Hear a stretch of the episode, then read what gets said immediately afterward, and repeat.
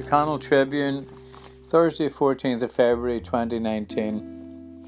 Where have all the nurses gone? The story of Florence Nightingale is one of those tales from her childhood that is fir- firmly imprinted on our minds. Similar to Martin Luther and the Reformation, Gutenberg and the printing press, the American Revolution, Jesus in the stable, Lenin and the Russian Revolution, the legend of the Roman Empire, Renaissance, World War One, Leonardo da Vinci, Michelangelo, Shakespeare, Easter Rising, and Patrick Pearse. Names and historical events that rest in our subconsciousness. We recall them as major developments in history, and no one more so than Florence Nightingale, the icon of the nursing profession. She crossed my subconsciousness as the nurses took to the picket line and marching from the Garden of Remembrance to government buildings, through O'Connell Street and over the Liffey in their tens of thousands, as they sent a strong message to Leo and Simon that they've had enough. The modern nursing profession owes its place to the efforts of Florence Nightingale back in the 1860s. She is historically known for her sterling efforts during the Crimean War, when she organised and trained nurses caring for casualties of the conflict. She mobilised a group of nurses, 50 in total, with 15 Catholic nuns amongst them. In difficult conditions, she understood the problems with hygiene and infections, which could, which could kill as much as artillery shells. Her influence in the nursing profession are profound and long lasting. Totally focused on cleanliness within hospital wards, we can see her influence today as every few yards there's a hand sanitizer to clean your hands when we visit a hospital. He has, it has its origins back in the Crimean War with the Lady of the Lamp. Six months spent in hospital during the past two years, I've had the misfortune to spend nearly six months in various hospitals UCHG, James's, and Beaumont in Dublin. Aortic valve replaced three times and a brain hemorrhage. Life threatening stuff. I had an outpatient appointment virtually every other week, and I've seen a lot of the interior of some of the best hospitals in recent times. But hospitals at the end of the day are only buildings it's the people who work in them that are the most important factor. And while highly paid hospital management may direct operations, it's the nursing community we owe massive respect.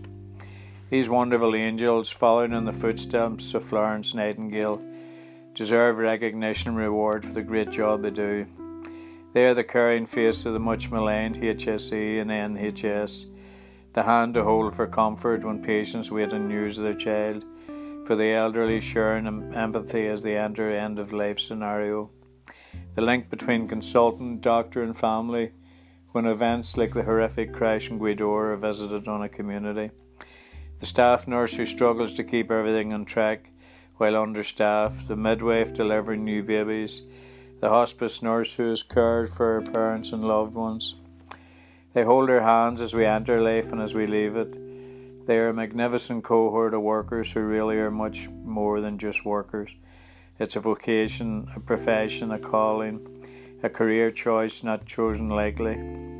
If you're not of the caring kind, then you have no place as a nurse. It has to be in the heart more than a pay packet. It's been a person with a caring capacity who can see the person behind the patient.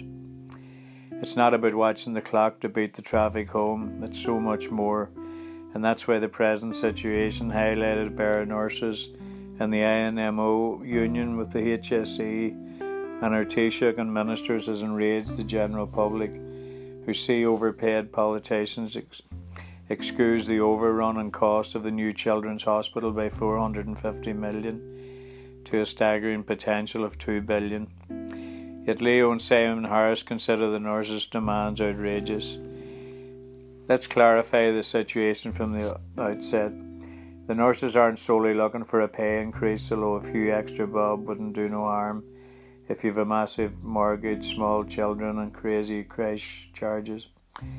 No, the nurses are adamant the major problems are the working conditions they have to endure, risky situations related to staff shortages, where care is compromised, and while striving to deliver a first world health service in conditions that would make third world medical staff shiver.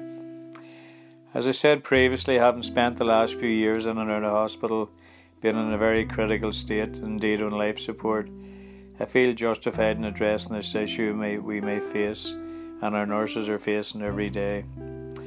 Our health service, I've recently heard it referred to as a sinking ship, a sort of Titanic without the iceberg. If that's the case, I have to say it's thanks to the nurses then for making every effort to keep it afloat. While some of the politicos move the chairs around in the hope of keeping it from sinking, the nurses are continually lowering the lifeboat single handed to keep patients safe in overcrowded corridors and wards. Throughout my previous visits to Beaumont, James's, and UCHG, I've seen, spoken to, and assisted holding a door for our dedicated, hard working, smiling, exhausted nurses. Both my partner and my daughter are nurses, as are several cousins in Glasgow within the NHS, and it's no better. They are contrary to perception here. I've experienced their frustration at how the system works, their feeling of despair, tiredness, and dismay as they endeavour to deliver comfort and medical care to those in need, but find their hands tied by a system which fails to deliver. The frustration isn't confined to hospital, but they end up bringing their frustrations home with them. Whether it's an A&E manager, a ward sister, staff nurse, nurse specialist, community nurse, psychiatric nurse, care of the elderly nurse. Their pent up frustrations come with the territory. They bring it home. It takes a couple of hours to calm down and relax after a day in the front line.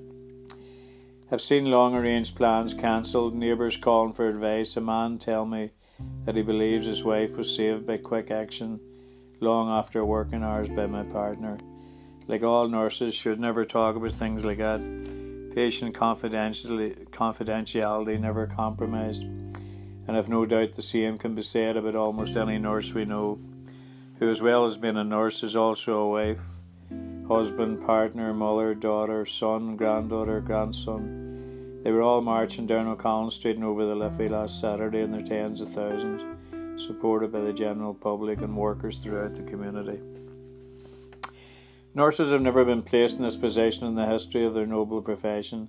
It's an alien concept to them, but it also reflects their pent up frustration with a government that doesn't appear to place much emphasis on the role of nurses in society today. It appears now that the term whistleblower has been brought, in, brought to a new height by our nurses, communicating their appeal for safer staffing, for safer care. This should be a concern to us all. We need to listen to what their concerns are. Fitting round plugs into a square socket will no longer work. Nurses are no longer prepared to risk patients' care or patients' lives and compromise their own nursing registration. Nursing is a universal language, and newly qualified nurses are no longer staying around, but taking the Michael O'Leary way to the UK or Aer Lingus to Dubai. The only way to keep our nurses from leaving is to enhance their work conditions and pay them the wage that reflects their skill and knowledge. Only then will we be able to retain them, which in turn should entice those that have left or are planning to leave to stay or come back. Our nurses are highlighting that the pay factor is not the crucial problem leading the nurses to strike, but the conditions they labour under due to staff shortages. Leo and others don't seem to understand this. The flights of the modern day wild geese is resulting in nursing shortages throughout the system. Okay, they're young and are availing of the chance to travel, get new experiences, and possibly a better quality of life although 10 euros a pint in McGettigan's in Dubai might not make up for the real tan amid 40 degrees of heat. But the travel bug doesn't account for the numbers of young nurses abandoned the system at home. How many of the cohort of 2017 who graduated are still working in Ireland? The reality is wages are way better in the Republic rather than the UK and the six counties, which pales into insignificance in comparison. So why the incessant flow of nurses to London? different conditions, obviously. Strikes create difficult situations. They involve picket lines, workers protesting, placards, marching up and down the road, guitars and mandolins, impromptu sing songs, and newly created lyrics. Leo, where have all the nurses gone? But there's also the danger for nasty scenes and picket lines, although it's unlikely in this situation. But some less principled individuals are tempted to cross the picket line and aggression follows. We all remember the miners' strikes in Britain during the crazy Thatcher times or the Dunnes strike against apartheid, the Gardaí Blue Flu, teachers, ambulance staff, Dublin bus, Luas, and of course the infamous Dublin lockout in 1913. Whole communities can become immersed in a strike situation. It can divide a community. I can recall the Milford flour mill strike in the 80s. Crossing picket lanes can be one of the most divisive actions taken, especially in a small knit community. It can split families and friends. As Christy Moore sang, the owner says he's sad to see that things have got so bad, but the captains of industry won't let him lose.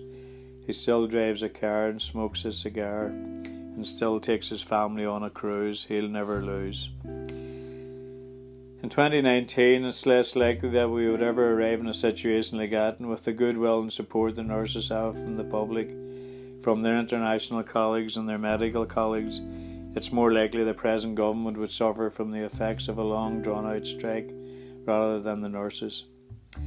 As I write this, talks between both parties are ongoing in the Labour Court. There's a reluctance within government to concede to the nurses in case it escalates to other workers and we have the domino effect. I believe that the nurses are the backbone of our health service. We'll not have a satisfactory service without them. It's time that your voices were heard. We need a safe health service. We are being told that it is unsafe. Are we prepared to accept this?